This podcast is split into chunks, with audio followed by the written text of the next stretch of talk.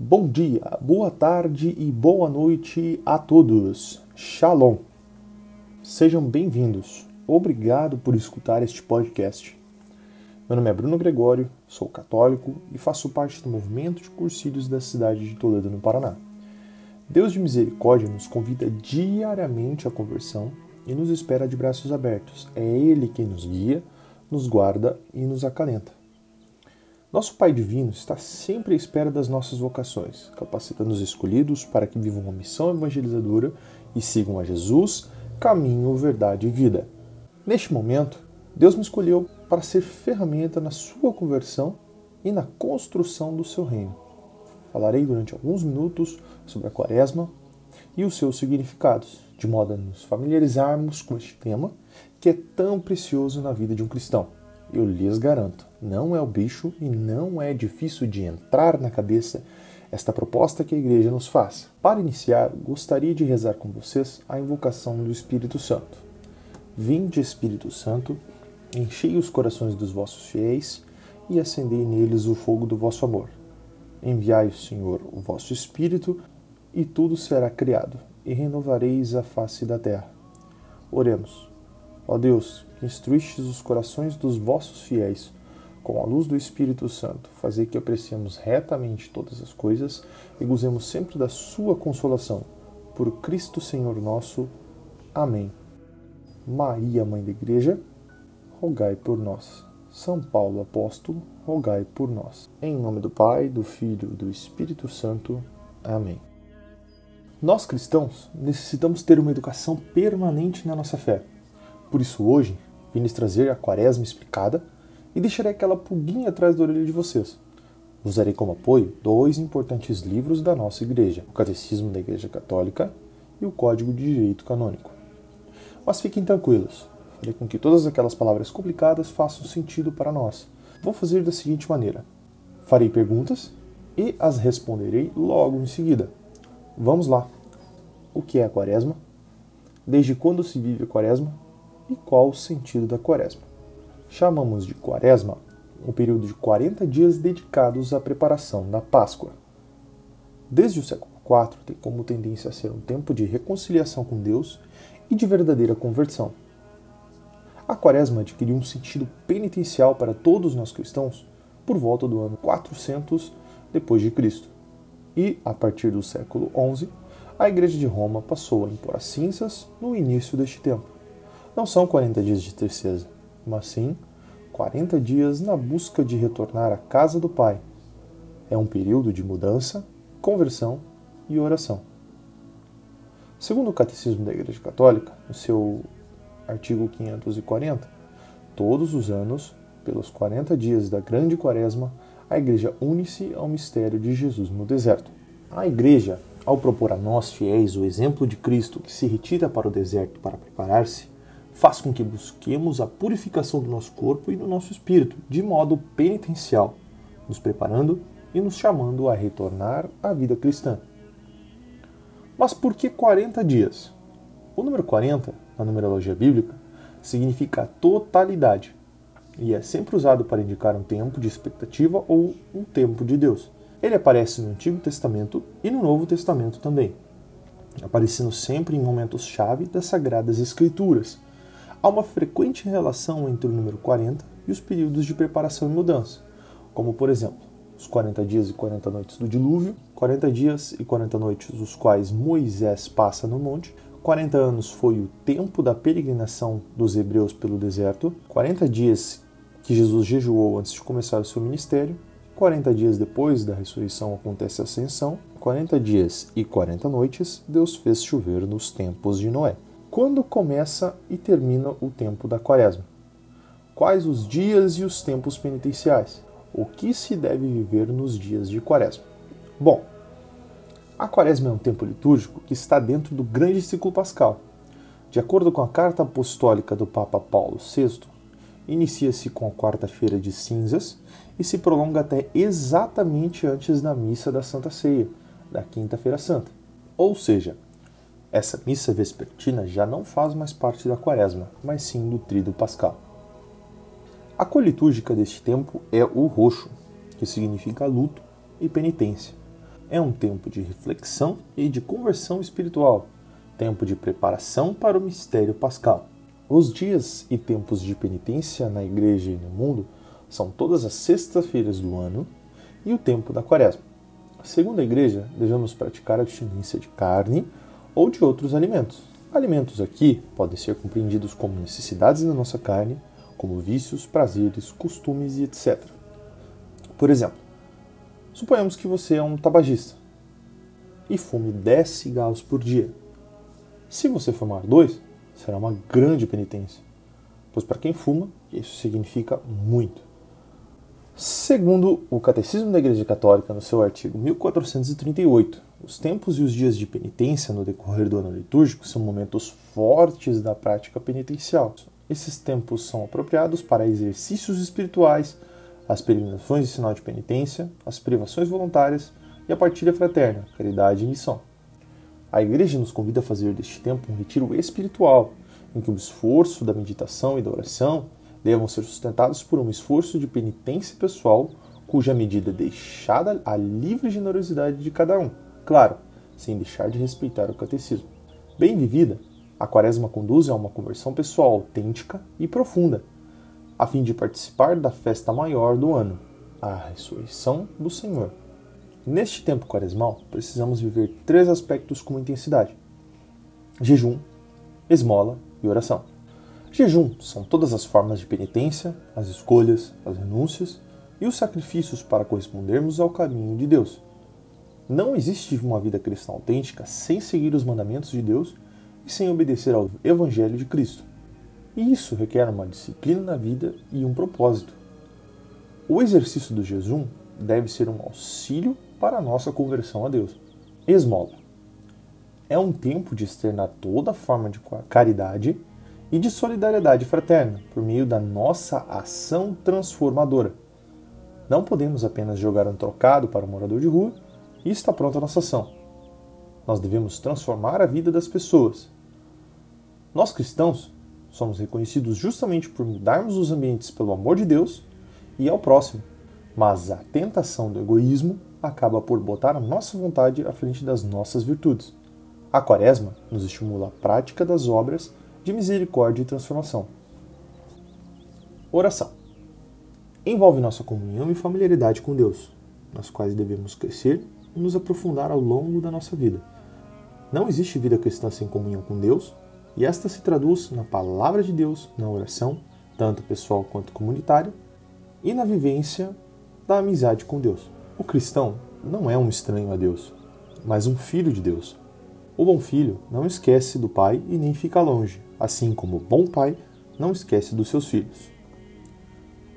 O que é a quarta-feira de cinzas? O que simbolizam as cinzas? E de onde vêm as cinzas? A quarta-feira das cinzas é o dia inicial da quaresma, dia especialmente penitencial, em que nós cristãos manifestamos o desejo pessoal da conversão a Deus. A imposição das cinzas é um marco simbólico do comprometimento em percorrer o tempo da quaresma em uma imersão mais consciente, mais intensa na morte e ressurreição de Jesus, mediante a participação na Eucaristia, na penitência e na vida de caridade. Na imposição das cinzas, o sacerdote traça uma cruz sobre a fronte dos fiéis, enquanto repete as palavras converte-te e crê no Evangelho, ou recorda que pó és e em pó te tens de converter, para recordar que o nosso lugar definitivo é o céu e de que não há outra maneira de entrar no céu senão por Jesus Cristo. A palavra cinza provém do latim cines, representa o produto da combustão de algo pelo fogo. O fogo, como sabemos, significa renovação, renascimento e purificação. A igreja adotou as cinzas dando este sentido simbólico de morte e expiração, mas também de humildade e penitência. Pois quando o fogo passa, só restam as cinzas. E formou o Senhor Deus o homem do pó da terra. Gênesis capítulo 2, versículo 7. Até que te tornes a terra, porque dela foste tomado, porquanto és pó, e em pó te tornarás. Gênesis capítulo 3, versículo 19. A cinza, como sinal de humildade, recorda ao cristão a sua origem e o seu fim. Em sua origem, a imposição das cinzas pertencia à estrutura da penitência canônica. mas a partir do século X começa a ser obrigatória para toda a comunidade cristã. Apesar de ser uma tradição com mais de 10 séculos, a liturgia atual conserva estes elementos tradicionais, tanto a imposição das cinzas quanto o jejum rigoroso. A Igreja determina claramente que nem toda cinza pode ser utilizada no rito de imposição. A cinza da quarta-feira de cinzas vem da queima dos ramos abençoados do domingo de ramos do ano anterior. Estas recebem água benta e são aromatizadas com incenso, seguindo um costume que remonta do século XII. Bom, o que é penitência e de que modo a penitência se revela na vida cristã?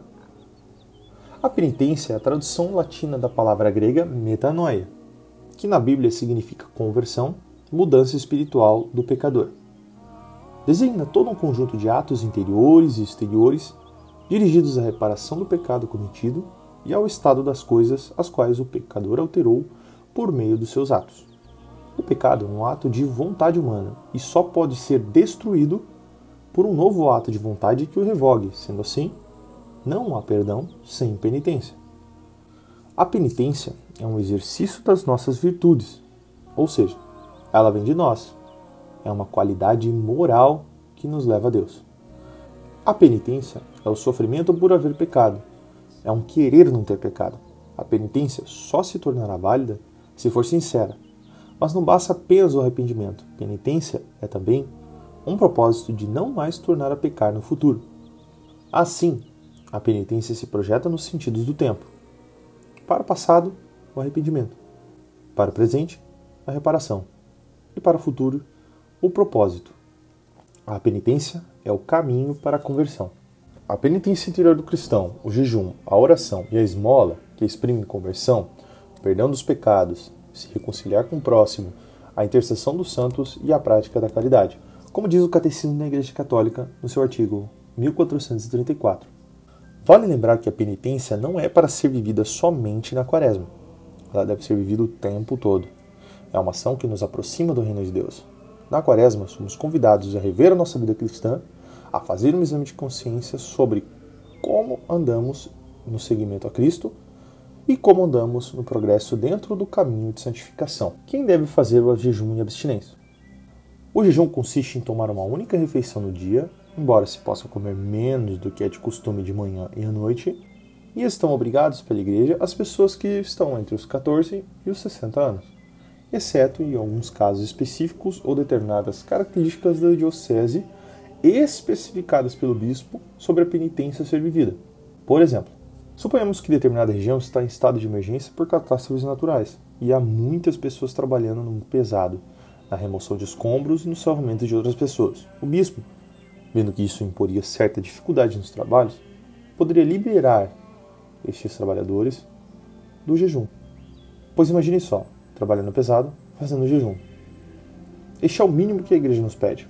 Nada impede que os que por terem boa saúde ou se sentirem à vontade façam mesmo não estando obrigados ou abstenham-se por completo de toda comida, ou, à hora das refeições, se alimentem somente de água e pão.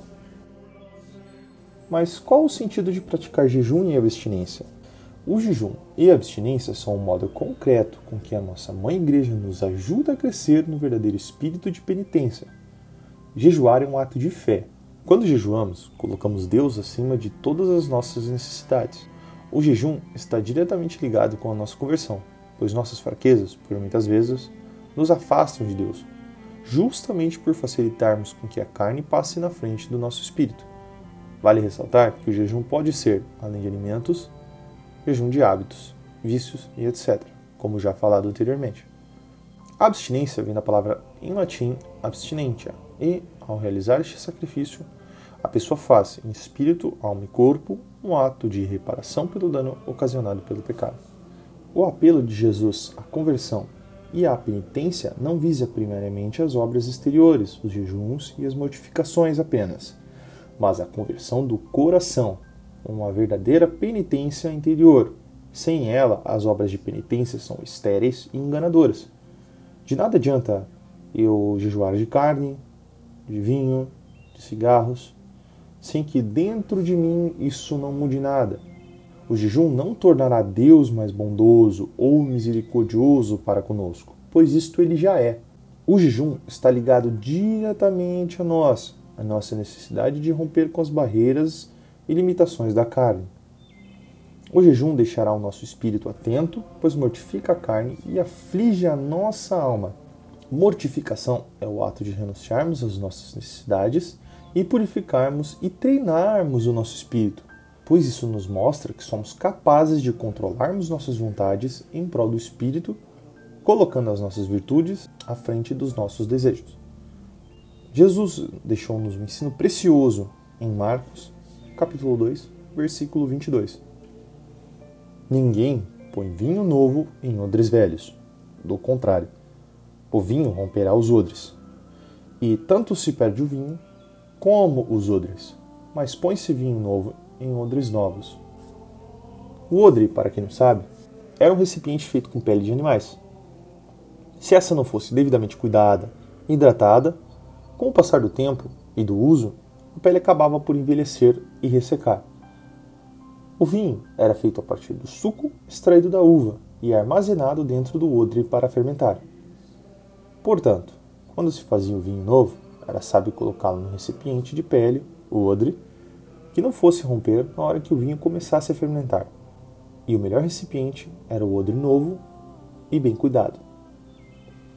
Jesus nos fala que o vinho novo que ele traz deve ser colocado em odres novos e preparados o jejum tem o poder de renovar o nosso corpo e nosso espírito.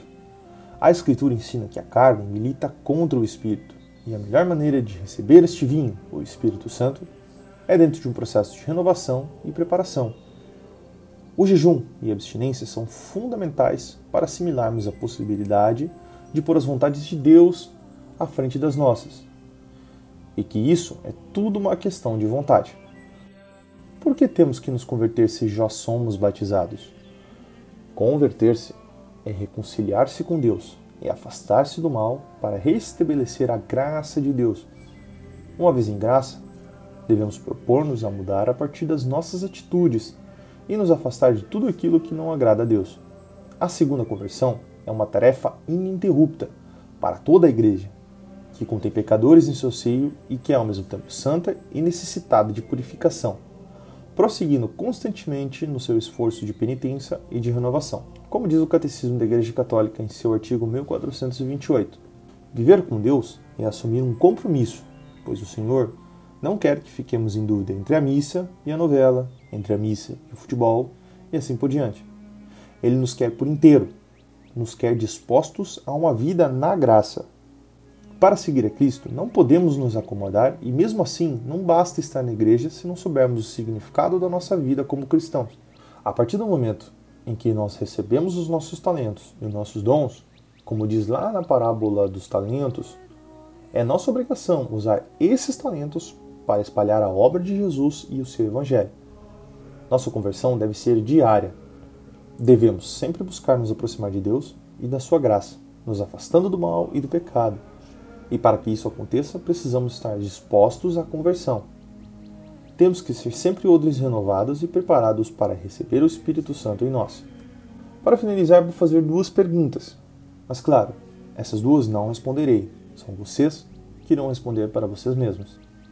Nesta Páscoa, serei odre velho ou odre novo? Serei um odre ressecado ou um odre hidratado? Um odre pronto para receber o vinho.